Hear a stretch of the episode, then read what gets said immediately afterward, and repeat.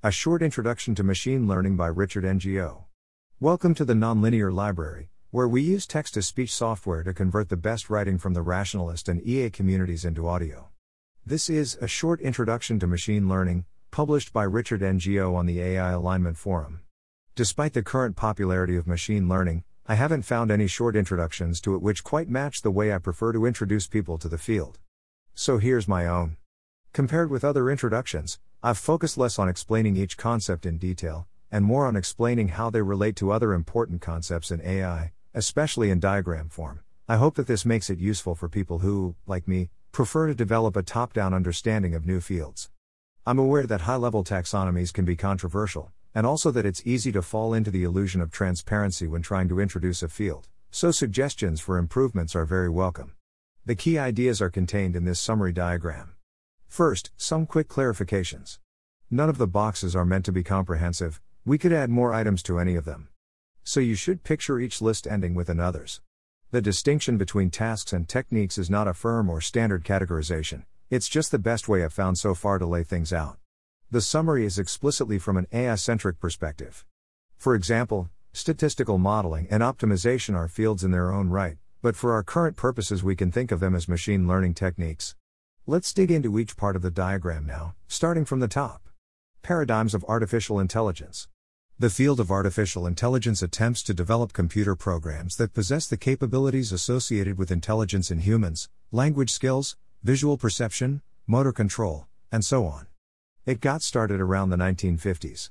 Historically, there have been several different approaches to AI. In the first few decades, the dominant paradigm was symbolic AI, which focused on representing problems using high level mathematical equations, then solving them using search and logic. One highlight was Deep Blue, the chess AI that beat Kasparov in 1997. However, the symbolic representations designed by AI researchers turned out to be far too simple to allow symbolic AIs to handle complex real world phenomena. Since the 1990s, the dominant paradigm in AI has been machine learning, which allows AIs to improve their performance based on experience and feedback, known as the learning, training, or optimization process. The most basic machine learning techniques are statistical models, such as linear regression, which in its simplest form only learns the values of two parameters to represent the training data. Although most people don't think of linear regression as a machine learning technique, it's hard to draw a clear boundary between statistical models and more central examples of machine learning techniques, hence, I've included statistical modeling in the diagram above. However, the biggest successes of machine learning have come from applying techniques at a much larger scale than standard statistical modeling, in particular by training large neural networks with many layers, using powerful optimization techniques like backpropagation. This is known as deep learning. Neural networks have been around since the beginning of AI, but they only became the dominant paradigm in the early 2010s, after increases in compute availability allowed us to train much bigger networks. Let's explore the components of deep learning in more detail now. Deep learning, neural networks, and optimization. Neural networks are a type of machine learning model inspired by the brain. They consist of multiple connected layers of artificial neurons, represented by circles in the diagram below. Note that networks with more than one layer between the input and the output layers are known as deep neural networks. These days, almost all neural networks are deep. Like biological neurons, each artificial neuron receives signals from other neurons, combines them together into a single value, known as its activation, and then passes that value on to other neurons. As in biological brains, the signal that is passed between a pair of artificial neurons is affected by the strength of the connection between them. So, for each of the lines in the diagram, we need to store a single number representing the strength of the connection, known as a weight. Unlike in brains, though, the neurons in an artificial neural network are organized into layers, where each neuron only receives signals from the previous layer, and only passes on signals to the next layer. The weights of a neuron's connections to the previous layer determines how strongly it activates for any given input. These weights are not manually specified, but instead they are learned via a process of optimization, which finds weights that make the network score highly on whatever metric we're using. This metric is known as an objective function or loss function, it's evaluated over whatever dataset we're using during training.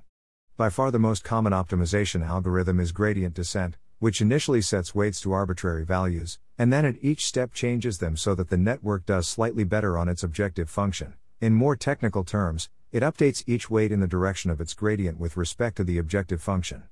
Gradient descent is a very general optimization algorithm, but it's particularly efficient when applied to neural networks because at each step the gradients of the weights can be calculated layer by layer, starting from the last layer and working backwards, using the backpropagation algorithm.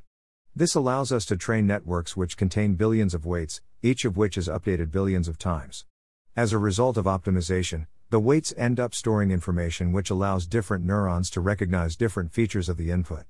As an example, consider a neural network known as Inception, which was trained to classify images. Each neuron in Inception's input layer was assigned to a single pixel of the input image.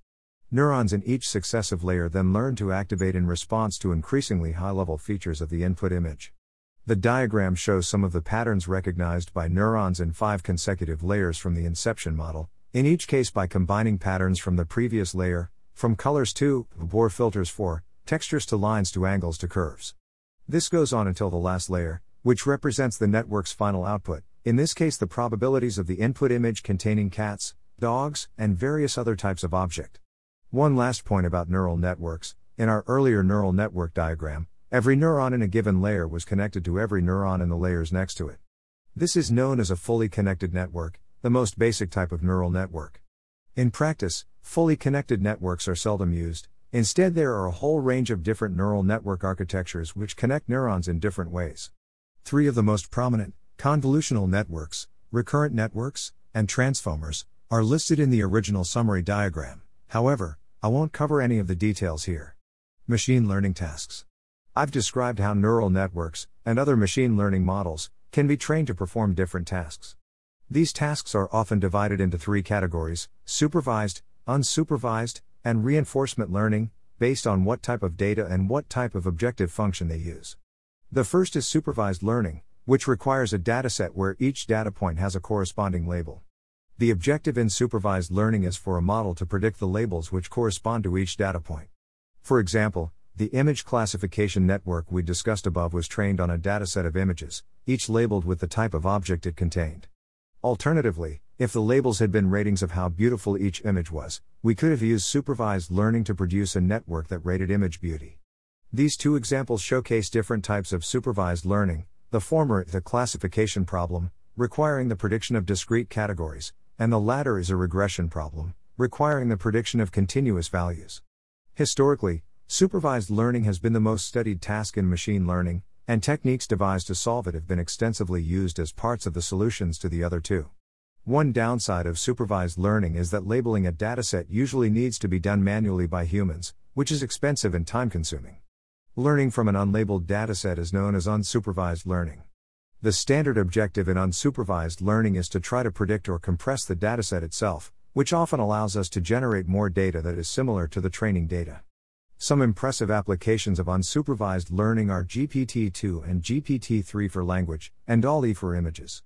Finally, in reinforcement learning, the data source is not a fixed dataset, but rather an environment in which the AI takes actions and receives observations, essentially as if it's playing a video game. After each action, the agent also receives a reward, similar to the score in a video game, which is used to reinforce the behavior that leads to high rewards, and reduce the behavior that leads to low rewards. Since actions can have long lasting consequences, the key difficulty in reinforcement learning is determining which actions are responsible for which rewards, a problem known as credit assignment. So far, the most impressive demonstrations of reinforcement learning have been in training agents to play board games and esports, most notably AlphaGo, AlphaStar, and OpenAI 5. Here's a more detailed breakdown of some of the tasks and techniques corresponding to these three types of learning. I've only mentioned a few of these terms so far, I've included the others to help you classify them in case you've seen them before, but don't worry if many of them are unfamiliar. Solving real world tasks. We're almost done. But I don't think that even a brief summary of AI and machine learning can be complete without adding two more concepts. They don't quite fit into the taxonomy I've been using so far, so I've modified the original summary diagram to fit them in. Let's think of these three dotted lines I've added as ways to connect the different levels. The ultimate goal of the field of AI is to create systems that can perform valuable tasks in the real world. In order to apply machine learning techniques to achieve this, we need to set up supervised unsupervised slash reinforcement learning tasks which correspond closely to the abilities we'd like our systems to have. I'm calling this step task design. A key aspect is designing datasets or environments which are as similar as possible to the real world task.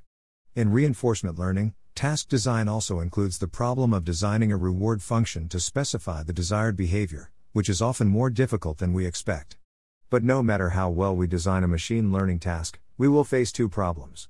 Firstly, we can only ever train our models on a finite amount of data from that task. For example, when training an AI to play chess, there are many possible board positions that it will never experience. So, our optimization algorithms could in theory produce chess AIs that can only play well on positions that they already experienced during training. In practice, this doesn't happen, instead, deep learning tends to generalize incredibly well to examples it hasn't seen already. How and why it does so is, however, still poorly understood.